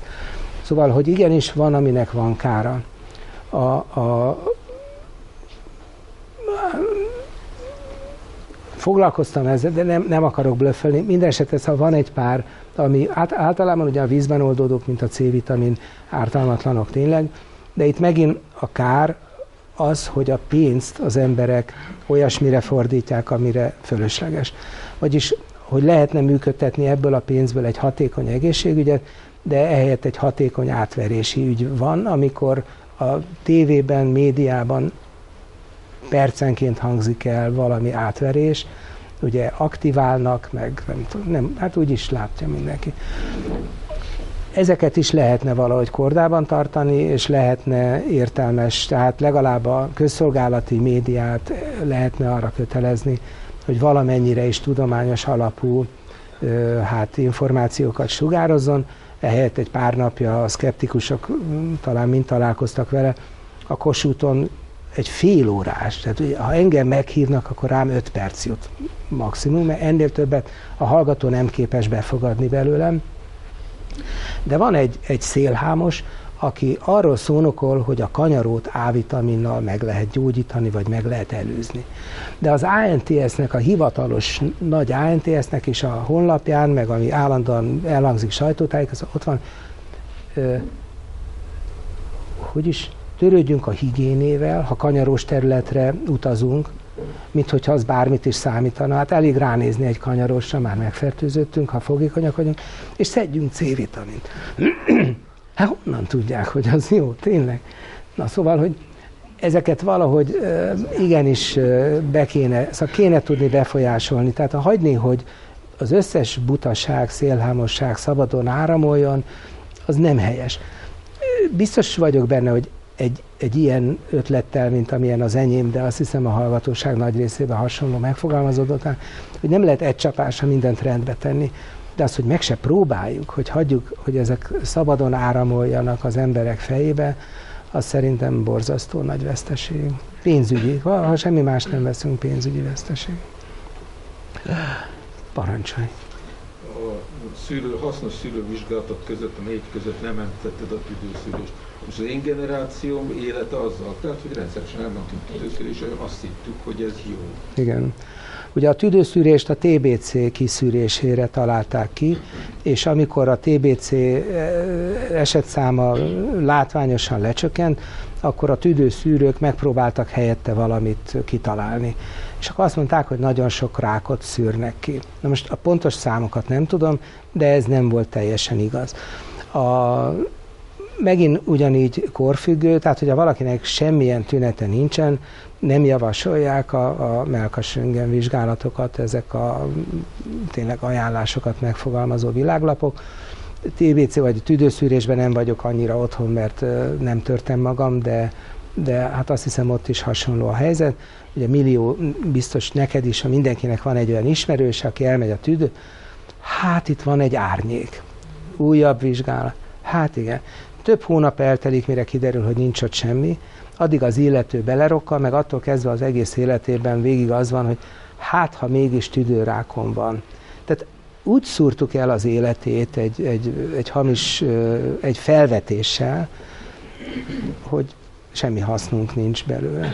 Szóval a, ezt is akartam mondani, ha már így rákérdeztél, hogy ugye óva intenék bárkit attól, hogy nekiálljon, és a laikus akár az orvosi irodalmat böngészve megpróbálja megítélni, hogy ez jó vagy nem jó. Ugye mindannyian hajlamosak vagyunk arra, azt kell, hogy mondjam, hogy rettentő sok munka kell hozzá, hogy az ember valamelyes megbízható adatokhoz jusson. Igenis kell hozzá tudományos munka és gyakorlat, én rengeteget lektorálok. Az ember egy idő után megtanulja, hogy, hogy hol vannak a stiklik, tehát szagról meg lehet érezni egy csomó minden gyanús van, aminek alapján azt mondom, hogy ezt nem hiszem el, azt meg elhiszem. Az embert borzasztó könnyű becsapni, és azt hiszem, hogy a világ, amióta világ, azóta mások becsapásával foglalkozik, a, a média, a, a hírközlő eszközök hatékonysága az, az a becsapás hatékonyságát is növeli. Úgyhogy hát nagyon óvatosan kell. Ezeket, amiket elmondtam, ezekben abszolút biztos vagyok.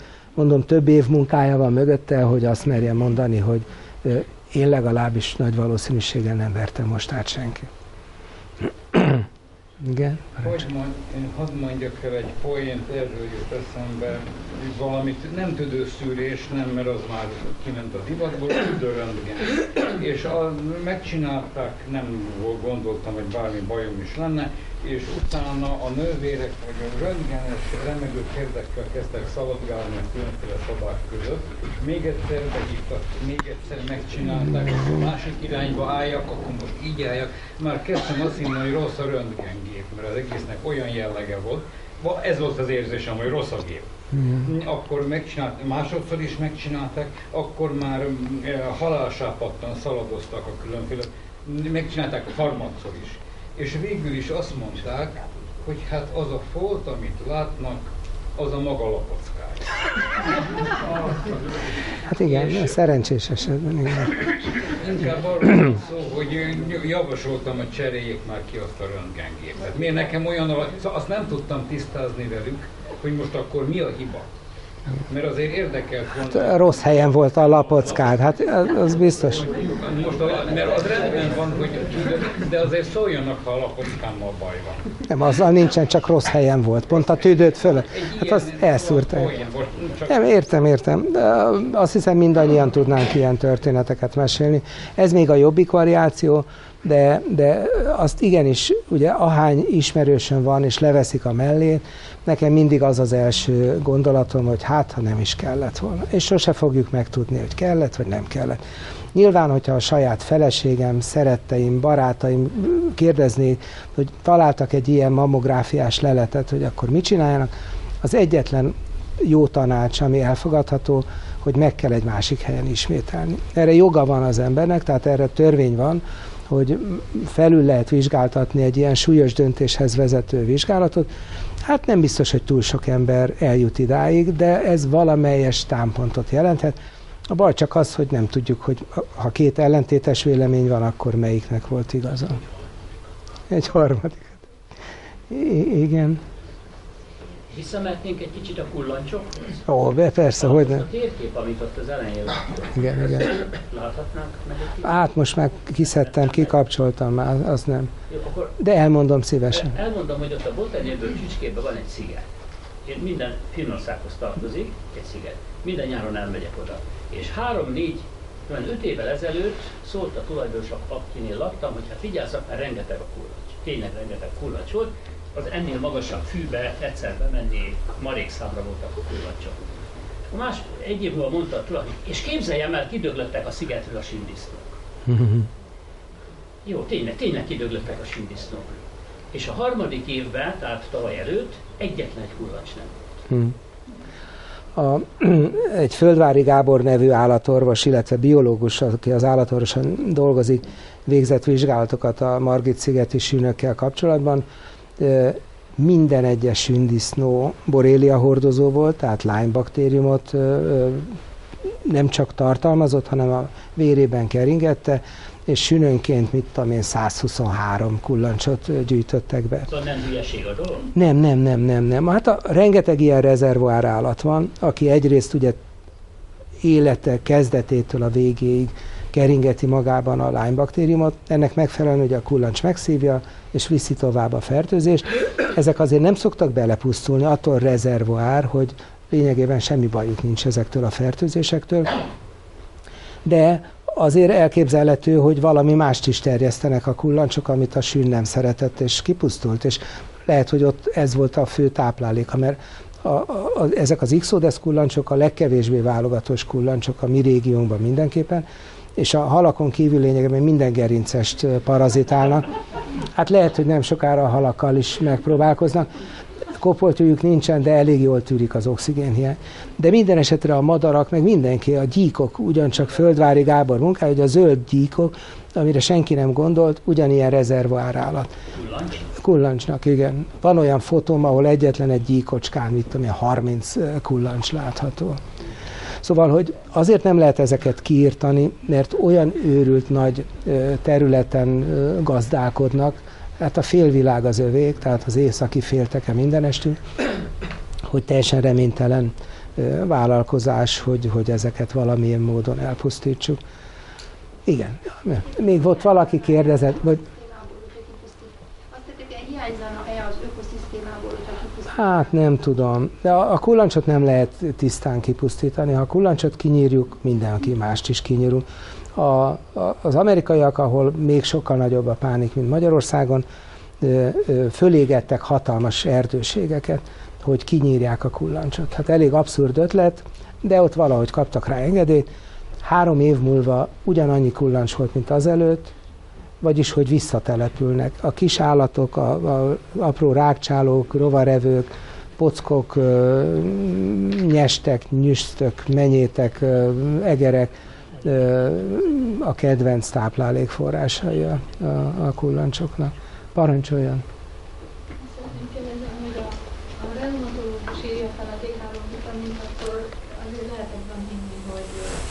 A reumatológusban vagy a D3-ban?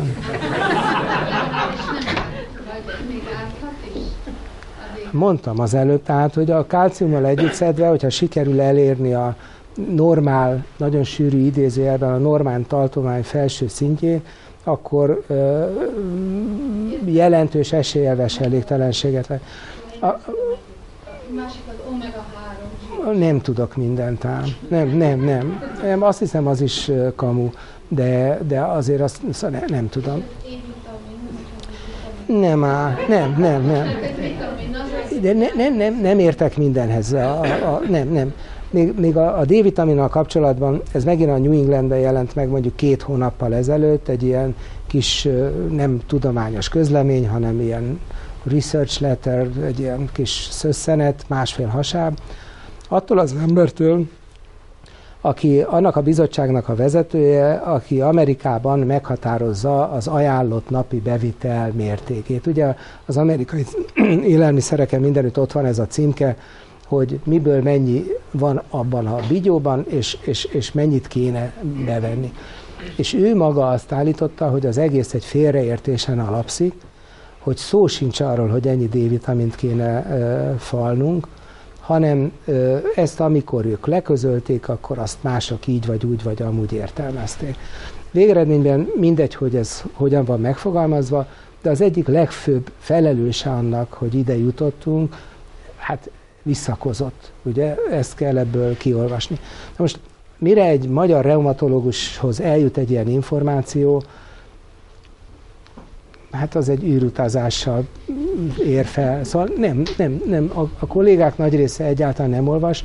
Egy reumatológus az új reumatológiai eljárásokról, gyógyszerekről, egyebekről, de mondjuk egy ilyen D-vitaminos közleményt alig hiszem, hogy túl sokan elolvasnak.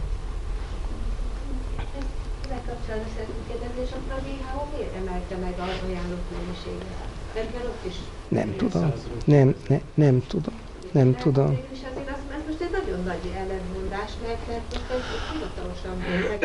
Persze, hát a többi is mind nagyon hivatalos volt. Ez a New England, amit én állandóan idézgetek, a, nem mondtam ilyesmit. Azt nem tudjuk, hogy mikor, mennyire. Én voltam WHO szakértő, láttam, hogy kik mit csináltak, mondtak. Nem szeretnék még egyszer WHO szakértő lenni. Szakértő vagyok a, az EU CDC-ben is, ugye ez az európai főkölyál. Ott is voltam ilyen üléseken, azt mondtam, hogy soha többé el nem megyek. Tehát még ennyi süppet agyú figurával nem találkoztam, mint ezeken a helyeken. Szóval attól még lehet zseniális, amit mondanak, mert azért ezt kontrollálják meg egyébként. De például Raskó Gábor valahol itt van, tudja legjobban, hogy a WHO kiállt a, a homeopátia mellett, igaz? Mert akupunktúra, bocs, akupunktúra mellett, mert pont egy olyan kínai figura volt annak a munkacsoportnak a vezetője, akinek egy akupunktúrás klinikája van odahaza. Szóval, hogy az, az ember sose tudhatja, hogy egy információ mitől kap Gellert. Én minden esetre az, azért gyanakszom, mivel személyes, szóval én ilyen vizsgálatokat sose végeztem, mert az mégiscsak abszurdum, hogy egy csapásra az egész világ D-vitamin hiányos legyen. Azelőtt nem volt az, és puff, most azok vagyunk. Ez így nem, nem nagyon stimmel. És ö, ugyanakkor hát van egy erős érdekeltség, hogy a D-vitamint is gyártják, eladják, tehát ott mindig van valami ipar a háttérben, miközben azt mondani, hogy fölösleges szedni, amögött nincs semmi érdekeltség. Ez nem azt jelenti, hogy mindenki, aki érdekeltség nélkül nyilatkozik, mint én, az igazat mond, de hogy amikor egy, egy pár hete hallgattam Karádi professzort, ő a koleszterin tudósok közül a legnagyobb akadémikus, azt mondja, hogy nem tudjuk, hogy mennyi a normális koleszterin szint. Hogy én most rögtön odaadnám a Nobel-díjat annak, aki megmondja, hogy mennyi a normál érték. Hát nem, nem osztogat Nobel-díjakat, de érzékeltetni tudta azzal, hogy mennyire zűrös a helyzet. Most, hogyha Lyme diagnosztikát mondanál, ahol a vérvizsgálatokról beszélek, ki tudja, hogy mi a normál érték? Hát nincs ilyen. A D-vitaminnál megint honnan tudjuk? Tehát ha, ha őrült nagy lenne a D-vitamin hiány, akkor görbelábú, rahitiszes, angolkóros gyerekek futkosnának szana széjjel, de hát nincs ilyen. Tehát a, a D-vitamin hiány állapotok nem szaporodtak meg attól, hogy mindenki D-vitamin hiányos lett. Akkor honnan tudjuk, hogy mi a normál érték? Még hogyha nagyon nagy bizottságok összeülnek, ők, ők honnan szokták ezeket az adatokat? Én olvastam ugyanabban az általam nagyon tisztelt New Englandben mondjuk tíz évvel ezelőtt ezt az álláspontot, hogy mindenki D-vitamin hiányos, és ez dráma, és mondjuk 6-8 évvel később meg azt, hogy hát hoppá, azért ez, ez, ez nem egészen így van. Onnan vettem ezt a gondolatot, hogy megváltoztatták a D-vitamin meghatározási módszereket. Mostanában olyan közlemények vannak, hogy nem javasolt egészséges embereknél a D-vitamin meghatározása. Hát ami egy ilyen ö, álláspont, mert ahelyett, hogy azt mondanák, hogy az egész határértékes D egy átverés, azt mondják, hogy inkább ne nézzük, mert, mert abból csak baj lesz. Mondom a PSA-t, még egy hasonló példán van. Az az illető, aki ezt Hát ugye ezt tőlük kell, de még, még csak ennyi, hogy a, a, a PSA, a, az a prostata antigén, tehát ami prostatarák vizsgálatra van, egy pár hónappal ezelőtt a British Medical Journal, az is az egyik legnagyobb európai orvosi folyirat, megszavaztatta az olvasóit, ugye internetes kérdével, hogy büntetnék-e azokat, akik PSA vizsgálatot végeznek. 54 százalék köztük én is. Azt mondtuk, hogy igen.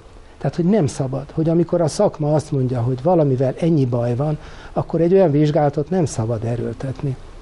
De ugyanígy, szóval tényleg rengeteg ilyen van, nem értek mindenhez, de ez a fajta szkepszis hát nagyon erősé vált bennem az utóbbi években, hát ennek a rezüméjét hallgatták meg. Mer még valaki kérdezni ennyit? Igen, parancsolj. Etikai jellegű kérdés szerint, hogy azt mondjuk, hogy vannak ezek a szerek, amiket a tudományos orvosták időnként beadagol az embereknek, vannak köztük garantáltan nem kártékonyek, mint például a C-vitamin, amit borzalmasan nehéz tud belőle. Igen. Másrészt azt mondjuk, hogy itt vannak ezek az alternatív gyógyászati módszerek, amelyek az esetek többségében placebo hatáson alapul. Na már most felfogható-e ez a bizonyos C-vitamin stb. adagolás, mint a tudományos orvosság egyfajta válaszra. Ezekkel az alternatív izékkel nekünk is megvan a maguk placeboja, higgyétek el, hogy hatékony. Uh, Ezek után az emberek tényleg elhiszik, mint az alternatív gyógyászatban is hisznek. Akkor mennyire, mennyire etikus dolog ezt megmondani? Hát ez egy, ez egy örök kérdés, ezt már sokszor sokan fölvetették itt a szkeptikusokon belül is, meg ettől függetlenül is. Én azt mondom, hogy átverni az embereket etikátlan, még akkor is, hogyha valami áttételes hasznuk van belőle. Vagyis, hogy meg kell nekik mondani, hogy öcsi, ez nem hat semmire, de, de nagyon sokan szeretik szedni. Tehát így, így, ha így adják el, akkor elmegy. De, de amikor azt mondják, hogy ettől leszel fit és vidám, és 24 órán keresztül szívódik föl, és vedd meg tízezerért, mert ez annyival tutibb, mint a másik, akkor az átverés. Kihúzzák az ember zsebéből a pénzt, úgy, hogy nincs bizonyított hatékonysága. Az, hogy van-e placebo hatása, szerintem ilyen vizsgálatokat se nagyon végeztek. Hát illetve amikor ilyen kettős vagy kontrollizéket, akkor ott nyilván van, van kontrollcsoport igazad De alapvetően nem ezt az üzenetet közvetítik a, a vásárlónak. Vagyis, hogy a fogyasztó megtévesztéséről van szó. És amit próbálok elültetni a, a, a, a fülekben, fejekben, hogy egy nagyon szegény egészségügyben, ha olyasmire költjük a pénzünket, amiről tudjuk, hogy hatástalan, az, több, az súlyosabb bűn, mint az egyszerű szélhámosság. Ez azt jelenti, hát olyan, mint a stadionépítés, hogy, hogy elköltjük valamire, aminek nincs értelme. És, és akkor mindig lehet bízni abban, hogy, hogy ha olyasmire költenénk, aminek van haszna, akkor egészségesebbek lennénk és vidámabbak. Hát majd meglátjuk 500 év múlva, vagy 100 év múlva, hogy így lesz. Parancsolj. Kötelező védőoltásokról szeretném kérdezni a véleményét. Egyrészt abban az értelemben, hogy a 70-es évekhez képest is ugye drasztikusan a hogy a kisgyerekekkel az én időmben kiskoromban csak kettő volt kötelező. Másrészt ugye ezek a jó kis biznisz dolgok, ugye itt volt a madárinfluenza hisztéria, amiről egyébként ki is jött a WHO, hát tudjuk, hogy az sem ugye szentírás, de kijött egy közlemény pár éve, hogy kamu volt az egész. Tehát ez a tényleg pára megszették magukat, ugye jó pár milliárdért. Tehát ez a két nem tudok ezekre válaszolni. Tehát az, hogy, hogy a WHO azt mondta, hogy kamu volt az egész, tudom, én is olvastam ilyen, de nem, nem néztem utána, tehát az eredeti közlé... Tudom, tudom, tudom, de most is úgy van ám, van megint madárinfluenza Kínában, ez minden eddiginél hát izgisebb, több mint 450 ember betegedett meg viszonylag rövid időn belül. A, a nagy kérdés mindig az, hogy a madárinfluenza szerencsére egyelőre csak úgy terjed, hogy a szárnyasokkal együtt játszadozó gyerekek, vagy azzal a feldolgozásukkal, gyilkolásukkal, tartásukkal foglalkozó felnőttek elkapják a madaraktól. De az emberek között gyakorlatilag nem terjed. Volt egy pár éve, amikor egy vagy két valószínű eset volt, de nem terjed. De állítólag egy minimális kis shift, genetikai kódváltozás alkalmassá teheti ezeket a vírusokat. Ha valaki rendszeresen oltatja magát ezzel az egyébként elég rossz oltóanyaggal, mert a hatékonysága a tavalyi, tehát nem a mostani, az előző szezonban kevesebb, mint 25%-os volt. A mostani elérte az 50%-ot, amit már gyártanak ö, ö, vakcinát, arról három törzs van benne, ebből kettő úgy néz ki, hogy használhatatlan. Most aztán, hogy mi lesz, hogy kezdik-e előről, vagy sem, vagy ezt fogják eladni, azt nem tudom. De minden esetre, ha valaki rendszeresen oltatja magát, annak ellenére, hogy ez így nincsen reklámozva, de mégis egy csomó adat azt mutatja, hogy keresztimmunitás is létrejön, szerencsés keresztimmunitás, tehát ugye a, ezzel a, az influenza változattal immunizálódtam, de meg tudom védeni magamat a sorozatos oltások után egy másik influenza fajtával. Vagyis, hogy a populáció védettségét mindenképpen növeli. Most, hogy adott esetben voltak súlyos baklövések, voltak laxónak egy, nem is tudom, tíz évvel ezelőtt egy influenza elleni oltása, ami narkolepsziát okozott. Ez lényegében egy agyvelőgyulladás, gyógyíthatatlan, addig makkegészséges gyerekek borzasztó állapotba kerültek és sok-sok év eltelt, mire elismerték. Tehát mindent elkövettek, hogy ezt valahogy titokban lehessen tartani. Tehát, hogy, hogy sajnos ugye az ember gyarló, és vannak ilyen hibák, de mégis úgy néz ki, hogy a, a, a sok milliárd oltásból, amit azóta például beadtak, lényegében ilyen katyvasz nem fordult elő. Tehát abban lehet bízni, hogy olyan nagyon nagy átverés nincsen, de ez egy olyan vakcina, aminél sokkal jobbra lenne szükség. Minden évben megjelenik egy közlemény, hogy most mitől lesz majd sokkal jobb, mint eddig volt. Még, még azért nem, nem tartunk ott. A, a, a sokoltással kapcsolatban meg azt mondom, hogy a, a kötelezők indokoltan kötelezők. Tehát az a néhány, ami a, a, ennél sokkal több oltás valószínűleg technikailag sem oldható meg, most van a Bexero, ez a meningococcus B elleni vakcina, ami már egyszerűen nem adható együtt a többi oltással, mert olyan heves oltási reakciókat okoz. Tehát a, a doktorok megfelelő tájékoztatása, mindig a mérlegelés, hogy mennyi haszon, mennyi kockázat jár egy-egy beavatkozáshoz, akár az eddig az előadásban elmondott, minden korcsoportra, minden egyes szituációra ki kell számolni, profi statisztikusokkal nagyon megbízható környezetben lehet eredményre jutni, hogy mit érdemes és mit nem érdemes. Úgyhogy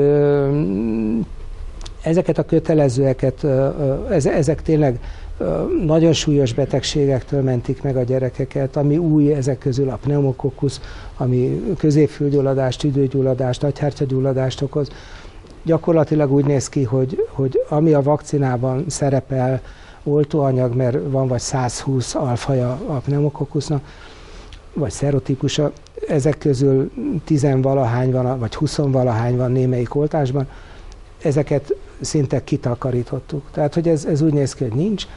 Van némi kockázat, hogy ahelyett, amit kitakarítottunk, kicsit jobban előjönnek olyanok, akiket eddig ártalmatlannak gondoltunk, de ez, ez menedzselhető, ez kezelhető, ezt érdemes, ez biztosan. Tehát ez egy nagyon gyakori betegség, és a, az óvodás, meg a csecsemőkornak a, a legsűrűbb, leggyakoribb betegsége a, a pneumokokkusz fertőzés, és a világban a halálozásnak is egy vezető oka.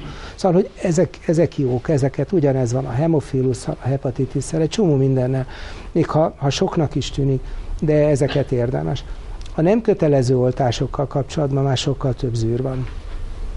Van a rotavírus vakcina, amit, ami egy hasmenés elleni oltóanyag, és ezt is kis csemcsemőkorban kéne beadni, választható, itt amin 5000-8000 forint, szóval őrül drága, legalább háromszor kell adni.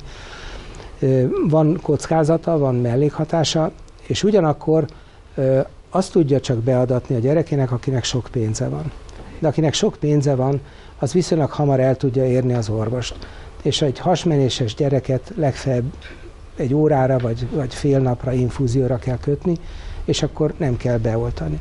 De egy putriban lakó, nyomorult, szegény, bugyuta családban, ahol az aggodalom megvan, de azon kívül semmi, és az orvos sem lehet elérni, mert inkább a kapu előtt megáll, mint hogy ő bemenjen, inkább esetleg a mentőt hívja ki. Nagyon sok ilyen gyerekkel találkoztam annak idején. Szóval azokat, akiket igazán oltani kéne, azokat meg nem oltjuk. Tehát azokhoz nem jut el ez a vakcina. Tehát van egy ilyen paradox helyzet, hogy akiket nem kéne oltani, azokat sok pénzért beoltunk, akiket meg kéne, azoknak meg nem jut. Szóval, ha az ember is szépen végnézi az összes oltóanyagot, akkor sok kritikával illetheti ezeket, de ez nem ugyanaz, mint amikor autizmust, meg higanymérgezés, meg a jóik tudja, mi mindent szoktak az oltás ellenesek föl, föl, fölvetni. Tehát az a vicc, hogy az oltás ellenesek majdnem mindig hülyeségekkel jönnek. Amiben tényleg belekapaszkodhatnának, az meg szinte soha elő nem jön. Miért van? Nem tudom. Na? Mert hogyha abba kapaszkodnának bele, ami értelmes dolog, akkor el kéne ismerni, hogy egyébként az oltások meg hasznosak. Ja igen, akkor orvosok lennének, persze, igen. Hát ez nem jutott eszembe. Na jó, nagyon szépen köszönöm, hogy ilyen sokat, sokan